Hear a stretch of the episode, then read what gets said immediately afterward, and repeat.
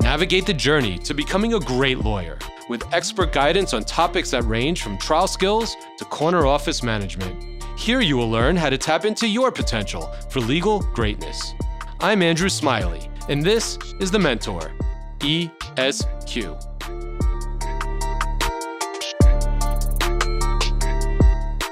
So, for the Mentor ESQ, I really wanted to bring a female attorney, a woman in the law, to be a guest. And we haven't had a female attorney yet on the Mentor ESQ. And I was wondering who would be the best first female lawyer guest to have in the studio.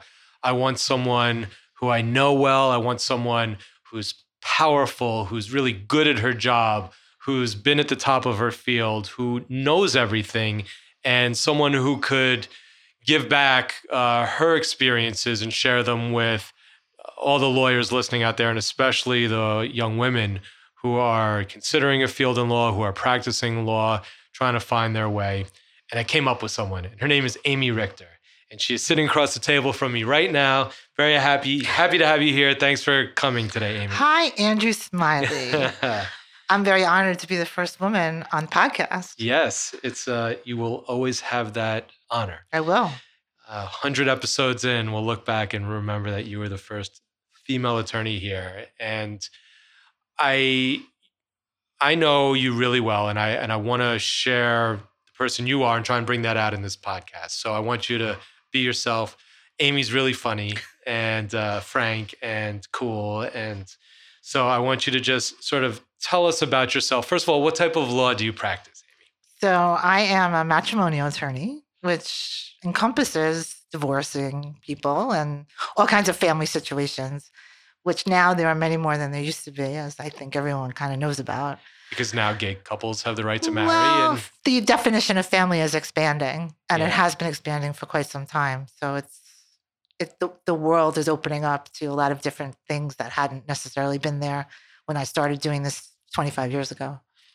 And divorce law, you know, when I speak to lawyers and we talk about our clients and our clients calling us, and I've got this crazy case and that crazy case, hands down, lawyers that practice in the field that you do of divorce law say it's just crazy because you have, you are in the middle of a war of these people who once probably loved each other and now are just fighting like crazy. And you're one of the sweetest, nicest, happiest people I know. How do you how do you manage and and, and you're one of the most high profile attorneys in New York City that handle serious, big money, big ticket divorces with real angry, powerful litigants. How do you manage that? You know something? It takes time to learn how to manage it. You know, you have to manage the clients, but you have to manage yourself. So I always find that, you know, you have to try to be the rational one, take the emotion out of it to help your clients understand the process. I mean, you're half therapist, definitely half lawyer. But if you really think about it, that this is a person in front of you who is probably in one of the worst times of their entire lives. And so I think it's important when you, if you recognize that as a person, then you can communicate with them as a client. And that's really important. In divorce law, the, the attorney client relationship, I mean, in all law, the attorney client relationship is extremely important. But in this area, I think there's an extra layer of understanding that you have to have. It's not just about money, it's about children and it's about family and it's about how they feel about themselves. It's about their life crumbling, possibly looking different than it's ever looked before. It's, it's, it's a really interesting area of practice. And you, you learn a lot about your clients and yourself when you handle these kinds of cases. Do you, when you meet with potential clients who want to retain you, are you selective with who you allow uh, to be your clients? Will you take any case? Do you have a threshold of a type of person or a type of case that you will get involved in and ones you won't get involved in? Yeah, I mean, at the beginning of your career, you have less flexibility than you have later on in your career with picking clients because you don't have to take every person who walks into the door. And there are some cases that you can identify immediately are going to be a problem. You have to, in the first consultation, not just give information, but you're getting information. You're seeing if this person is going to listen to you. I mean, if it doesn't go both ways, it's not going to work. And I've had consultations where I knew immediately that this was not a client that was for for me or for anyone in my office. But there are other lawyers out there that I knew would be better for them. Some lawyers like high conflict, certain types of cases. Some lawyers don't mind. It, it's really hard to say in in words sort of what you go through when you have a consultation like this. Um, but yes, the answer the the short answer is is yes. You you can't take every client that walks walks into your door. Do you find that people want to use you as a weapon? I think so. Yeah. I and and I think that that's something that you have to tell your client. I'm not a weapon. But I mean, I can be a weapon when it's necessary, but I don't always have to be a weapon. And that's something that I try to get across to not just to my clients, but to young people when I speak with them or groups that our job is yes to maybe litigate on behalf of a client, but it's not it's not a tear the world down, take no prisoners approach all the time. That's not always the right approach. Sometimes you need a softer approach. And you know, I always say when I'm in the courtroom, I'll be as ferocious as I have to be. That is why you come to me. But outside the courtroom, I don't have to get into a fistfight with my adversary to prove, you know, that I'm a better lawyer. It's it's it's I think it's the tenor of a case and sometimes the lawyers that make a case go well or make a case not go well. I would tend to think that the, the matrimonial law community here in New York City and probably in, in every city is probably pretty small and you run into the same lawyers over and over again. I do in personal injury law, but you know, personal injury law is probably much greater in in scope of cases and law firms that defend and prosecute them. I would think you're in a smaller community where you cross paths quite often with the same adversaries. Yeah, it's a very it's a very small group of people who are consistently doing these cases over and over in the courts in front of the same judges because we have dedicated judges unlike other areas of law where you can go in and then you get sent out to a trial to maybe a judge you've never met or a part you've never been in. We have dedicated judges in each courthouse that handle these cases and sometimes we're in front of these judges every day, sometimes every week. So it's it's a, it's a different it's a different kind of thing. I mean, you don't burn down the whole house to get what you need. You have to figure out how to get what you need for your client in a way that works for everybody. Now, I know you to be sweet, loving Aimee hmm. and just a kind person. But in the same breath, I would describe you as tough. And most people would. Oh, Aimee, she's tough. Uh, you're a tough attorney if not a tough, I don't think you're a tough woman. I think you're a tough attorney. You've held really high positions in the legal community. You've been the president of the Brooklyn Bar Association, which, for those who don't know about the mass amount of people, just tell us how many people were at the annual gala when you presided as president. Upwards of 900 people. Okay. I was so, the MC of an upwards of 900 people dinner. Right. So you're overseeing, and that's just 900 people who came to the dinner in your honor as president of the Brooklyn Bar Association. And not only is it a huge organization that covers all areas of law, but Brooklyn is a tough place, right? I mean, Brooklyn, you have the old school lawyers, you have the old school Italians, the old school Jews. You picture, you know, the boardroom of the Brooklyn Bar Association that's now renovated and nice, but it's very easy when you step foot in there to picture the days when it was a bunch of guys sitting around with cigars making deals. And and they're still out there, right? There, it's it, there's not as many. You and I know some of the old school guys. My father, guy who you know well, uh, was colleagues with a lot of them, and um, some are still out there. How does a, a, a female in the legal field rise through the ranks in a county like Brooklyn, a tough place to be a lawyer, a tough place with tough adversaries who are going to give you a hard time whether you're a man or a woman, and especially if you're a woman? stepping into their world. How did you do it? How have you done it? How can you how have you earned the respect of all of these lawyers, these tough guys, these tough judges? Tell me. Yeah, it's it's really interesting that you say that because I got involved in the Brooklyn Bar Association when I was very young, in my right, right at the beginning of my career in my mid twenties, because my first mentor, Steve Cohn, who is a well-known attorney in Brooklyn, was very involved in the Brooklyn Bar Association. And when I started working for him, which was my first job out of law school, he said, "This is where you need to go, and this is the group that you need to be involved in." And I said, "Okay." I'll do that. And then I said, Well, what about the women's bar? Because the Brooklyn bar was sort of like the men's bar at that point. And he said, Well, you could do that too if you want. So I remember I joined the women's bar also. And I went to the first women's bar meeting and I totally did not like it. Why not? I there was it was just it was like a lot of catty fighting high school stuff that I figured I had left behind when I left high school and I had no need to be a part of that and I said I think I'm going to focus on this group which had its own, you know, issues at the time when I was applying to become a board member as you said, Andrew, the boardroom's gigantic. It's this big room. I don't know how many. It's 100 feet. It's just a huge Yeah. room with a huge table and like 30 chairs. And I had to go in for my interview and I walk in and it's filled with men. And I thought at the time old men. Now that I think about it, they're probably they're probably younger than I am now. But at the time I went in and I looked to my left, bunch of old men. And I looked to my right, bunch of old men. And I said, gentlemen. And I commenced my interview with them to get onto the board. And that was sort of how it happened. How were you received? Did they give you a hard time? They laughed when I said that because they understood what I was saying. I, I said it in such a way, you know, there's there's some ways to communicate humor without making it sound like humor and people get it.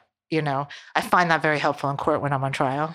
So then you got on the board. I got on the board. and how did you assert yourself in this, I uh, was- I was- realm? I was an active member for many years. I started getting involved in committees. Um, I started getting involved at the matrimonial committee. I started doing CLEs. I started getting involved in the intricacies of the bar association and becoming literally colleagues and friends with these men. And over the years, the complexion of our group has changed greatly with, you know, a push towards diversity, not just women, but people of color and gay people. And you know minorities our board has a very very different complexion now than it did than it did then. I'm proud of that. I mean and i think that i was one of the the early people to start saying that we need to do that because you need ideas from everybody not just you know the old school ideas that really were at play back in the early 90s when this was happening but i was only the ninth female president of the brooklyn bar association out of 101 presidents Wow. think about that And it had been, is it a one year term? It was over a 100 year existence? It's a one year term. I was the ninth woman. That's not a lot of women for for 101 presidents. And I experienced even now some interesting things. I had, I'll never forget it. When I was president, I would go to all these events. You know, we have to go to other bar events, uh, inductions of presidents, court events, and someone might inevitably introduce me to a male colleague or a judge that I didn't know or someone, and they would say, This is Aimee Richter. She's president of the Bar Association. And the first thing they would say to me is, Oh, you're president of the women's bar? Huh. And I would they would automatically assume it was the women's bar. And I would say, No, the Brooklyn bar. And they would take a step back and say, Oh, like somehow that was more impressive, by the way. You know, it was Yeah. something that and it happened over and over, which is interesting. Do you find still that there's prejudice against female attorneys? I think that there is bias against women and other groups. And I think that some of it that the men don't even know that that they have the bias. I, I think it's I think it's just the way that people grew up. They don't even understand that what they're saying could be offensive. Can you give me an example? I'll give you an example. There was a Supreme Court Justice of the United States with me in a private room. I was having an event, and she came to my event, to my bar association. And you're gonna tell us who? I'm not. I'm not going to, so. and I'm not, and I'm not going to tell you who the second party is, but a, a gentleman who's very, very well known gentleman, very smart, nice guy, involved, wonderful. I mean, I consider him one of my mentors, and a lovely man. Could never say a bad thing about him. Walked in, and the first thing that he said to her was, "You look even more pretty in person than you do in your picture." Okay, or you're more attractive in person than you are in your picture. And I cringed. And I'm sure that she did too. That could give you a clue. of yes. But I mean, he did not think that that was a, a bad thing to say. And he didn't mean it to be a bad thing. He actually thought that was a lovely thing to say to a woman who you respect, that you look better in person than you do in your picture. Right. And I think that that's the kind of stuff that we, you know, that comes with age and change. In other words, the younger generation of men are not the same as the old generation of men that's out in Brooklyn with the cigars. We're, we're dealing Right. we're dealing with a, with a different world now. But those guys, those guys who have I've grown up with, have been nothing but helpful to me in my career. But I think they think a certain way, and they're not going to change that. You know, so bias. Do I think it's done on purpose? No. Do I think that there is bias against women? Possibly, probably. If you look at the salary, you know, disconnect between men and women in the same jobs is out there.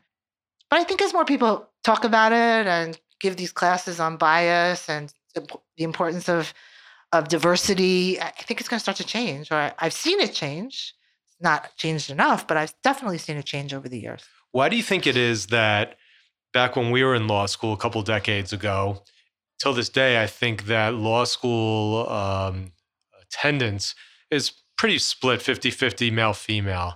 But when you go into a courthouse or you're out in the legal world or in organizations, it's so still so heavily male dominated. Yeah. What's that all about? I, th- I think there's I think there's two things. I think that women, unfortunately, just as a, as they're about to hit the stride in their career, and when they're 10 years in or maybe 15 years in, and it's time to become a partner in the big law firm, or it's time to take a leadership role in whatever, they decide that they want to have children, and that's a real step back for them because as much as everyone says when you have a child you can go out on maternity leave and come back the world still doesn't see it that way. And there's been the state bars did a very very uh, intense and and uh, overreaching study about women in the law, and it found something like something like forty percent of of women who hit their at that age, where their earning potential comes and the partnership comes, they opt out. They do it themselves because they don't want to deal with that, and they have to deal with that. And it's I think it's very difficult to operate in sort of a man's world when you want to raise a family because your family has to have some priority there and there's no room for that. Do you think ultimately a choice is forced upon women at a certain phase of their legal career where if they want to take it to the next level as far as uh, leadership positions in a law firm and organizations and building business and clientele and really becoming known in their field where they have to choose between family and career I think so. I, I, think the men has have an easier path to choosing between family and career. I don't think they have to choose. I think they get to go out and work and do what they do. And hopefully for them, they have a spouse. It could be a man or a woman. I mean, at this point, like I said, the world is changing at home, who takes care of those things or someone else. I think I think it's really different. And, you know, part of it also is clients. So it's not just necessarily that the bad guys here are employers or the heads of law firms clients, you say, you know, in court, you see less female litigators. There's been studies done by that too, and, and some federal judges have chimed in on it lately. There have been articles in, in the Law Journal about how women are not giving the chance to advocate, to be litigators in the courtroom. And they and the law firms say, well, the the clients don't want them. The clients want the men. And I think it's a it's a question of how how we get everyone to see that there really is no difference between men and women in a courtroom. A courtroom is a battlefield, it's a chess game. It doesn't matter if you're male or if you're female, you have to know how to do it. You have to know how to maneuver. You're not going to get a ruling because you're a male or a female. You're going to get a ruling because you know the right the right questions to ask and you know the right answers to the questions. Right. Now, I know you don't have children. Uh, I know you have children of the furry kind uh, that we'll talk about at another point. But was that, do you feel that not having to either make a choice or did you make a choice that by not having a family that you had to get home to, you would be able to excel further in your career? I, I don't know that I made a a choice that I actually thought about, a conscious choice, you know, but I ended up not getting married till I was older. That was a choice. And I focused, I was 40 when I got married, and I really focused on my career all that time, and I had the ability to do that. Shout out to Chuck. Shout out to my poor husband. and I'm, you know, it does make a difference. I, I, I would never see a child. I'd come home at night, eight, nine, 10 o'clock, almost every night, whether I'm doing work in the office or I have an, you know, an activity, a bar association event, a dinner with colleagues, you know, a, a client engagement thing. I mean, there's always something. And I think it's very hard. I think it's really, really very hard. but we all find ways to to make up for what you lose in other places, right? So I have a niece that I love and my husband's niece and nephew who are my niece and nephew. So we get kids there and we have friends' kids. and Of course, there's the cats. But you know, yeah, I think I think that that is something that women have to contend with that men don't. You mentioned Steve Cohn, a prominent attorney in Brooklyn, who's your first employer out of law school, who really gave you that intro into the power broker world, right? Right.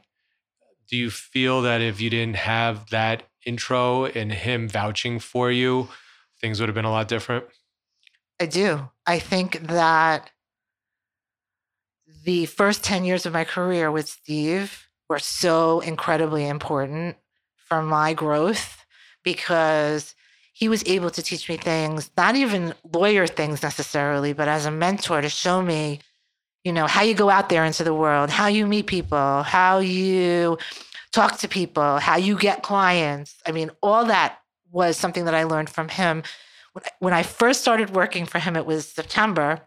And in October, he has, and he still has it to this day, this yearly event called Friends of Steve Cohn. It's it's like a breakfast. It's a pre-election breakfast. So I guess it's in it's in November or end of October. At juniors? At juniors, I've right? So I'll never forget it. The first time I was working for him for about six weeks, he says, Come on, we're going to we're going to this thing. And I walked in and I don't know, there had to be 300, 400 people crammed into this little space and they're all the politicians in Brooklyn and Manhattan and the mayor and the judge and the governor and there's all these people and I'm like I felt like I was on another planet and I was standing in a corner because I didn't know anybody and I was like oh my god this was so painful but he took me around and he introduced me to people and I always said I thank Steve Cohn for teaching me how to work a room right I said that at my induction as president of the Brooklyn Bar Association I mean there is nothing that I learned more in those first years than how to navigate my way through a room filled with politicians, a room filled with lawyers and judges,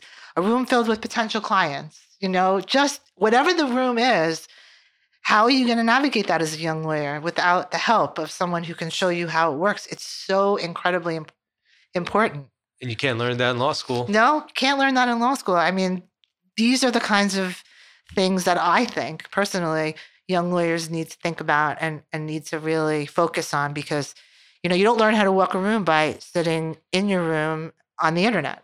Right. We didn't have that as law students and young lawyers. We didn't have our, we didn't have smartphones. We had the flip phones, which most people listening probably don't even know what we're talking about. And uh, there was no email back then. That's right. And it was just coming about.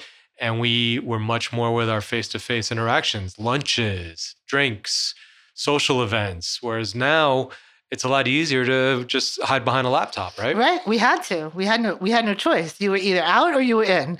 There wasn't in on your on your Instagram or on your Facebook or emailing and texting. We just didn't have that. And if you wanted to meet somebody, you had to go out and meet somebody. So I think that is the reason that bar associations in general are declining. They're in decline, all of them, from the American Bar Association, you know, down to the local, local, local bar associations, all the way from the top to the bottom. Membership's declining, and it's important. I I think that you know young lawyers become involved in these things because they need to get out there. That's how you learn. now you're the the woman in the room with the judges and the politicians and i think you were even just traveling in morocco with some members of the, the judiciary I was.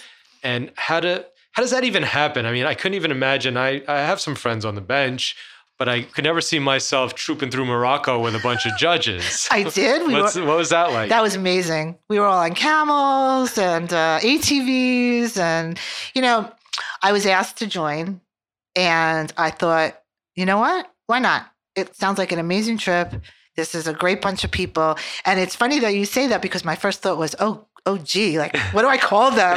like, am I going to go through my vacation saying judge this and judge that? Did So- you? I did not. I called everybody by their first names on our trip because it would have been weird otherwise. But I, but funny story. I'm in court today. Okay. I have the judge, we're in the back doing a conference. My adversary and the judge happen to have the same first name. Okay. So there's a bottle of water on the table and we're walking out. And I say, Michael, is that your bottle of water? And they both turn around. and I said, No, Judge, I wasn't talking to you. I wouldn't call you by your first name. I think it's about respect. Yeah. In other words, I have friends that are judges that are my personal friends that I could call up on the phone. But when I when we're in a courtroom setting or a group setting with other lawyers around and other people, I always call them judge. I think I think it's it's about respect. They earned that title. They earned that respect. And do you actively live your uh, professional existence knowing how having a mentor helped open up doors for you to the point that you look for opportunities to help younger lawyers and specifically female attorneys do you do you look for that more so than uh, maybe others I do. I do. I I you know, it's I, it's hard to know what draws people to each other. You know, I listened to your podcast and you spoke about your dad being your mentor, and the, I mean, and that's like the ideal situation, right? right But for some of us, I came into the legal profession. I didn't know any lawyers. I had no lawyers in my family. I didn't even know what a lawyer was. I don't know how I ended up in law school, but you know how we are drawn to certain people and the connections that we have and continue to have. You can have mentors over your entire life. You know, is something that it's it, there's no word for it. It's kind of you know ubiquitous. The ubiquitous.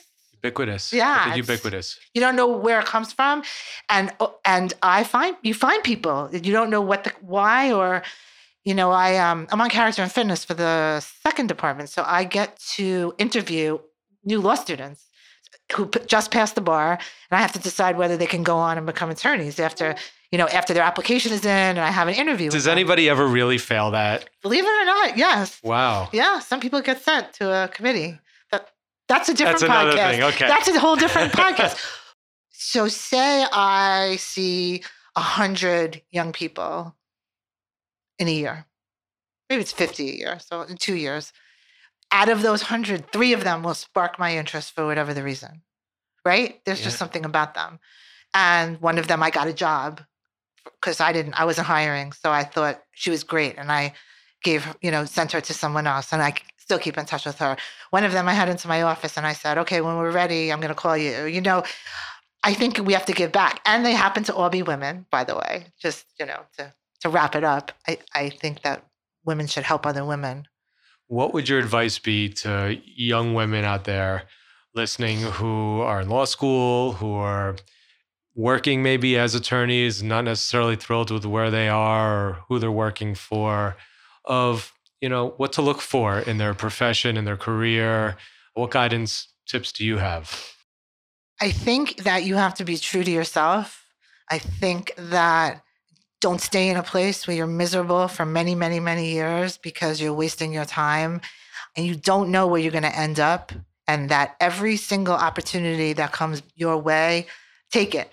And the one that scares you the most, take that first because those are the things that move you along into where you may end up. And you just don't don't know where that is. I mean, it's hard to say and I say be yourself. You know, don't don't be like anyone else. I, you know, no no one else is going to be as good at being you as you are, and Right. that's and that's who you should be. Aimee, how do you personally define a successful attorney? My definition of a successful attorney is somebody who cares about their clients because at the end of the day, that's what we're here for to represent and help people through whatever it is that we're helping them through.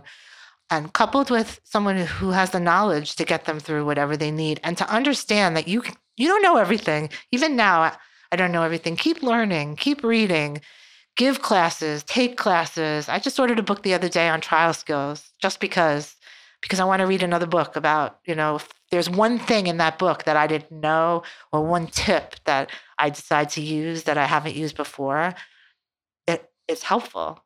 And I, I think that that's the definition. Someone who doesn't think they know it all, someone who, who believes in the law and in people and who wants to genuinely help and who wants to be as good as they could possibly be. Well, Aimee, I think you fit that definition to a T as a successful attorney. I just think you're an amazing person, a great lawyer. My wife and I have been married for 17 years and plan to be married many, many, many more. But we joke we're both socially friends with you. And we always say We fight over you. We say, if we get divorced. I say, I'm getting Aimee.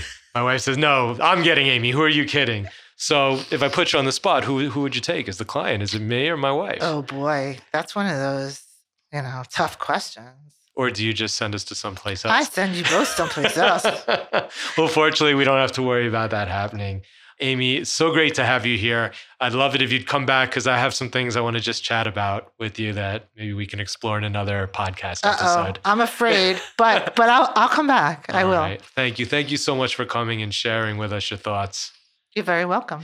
And I thank you all for listening to us on this podcast and getting to hear from my dear friend Aimee Richter.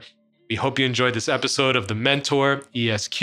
If you did enjoy it, I'd really appreciate it if you'd review us, give us a good rating, forward this podcast to your classmates and your friends and your family members.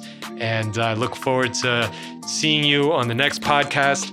I am Andrew Smiley, and this is The Mentor ESQ.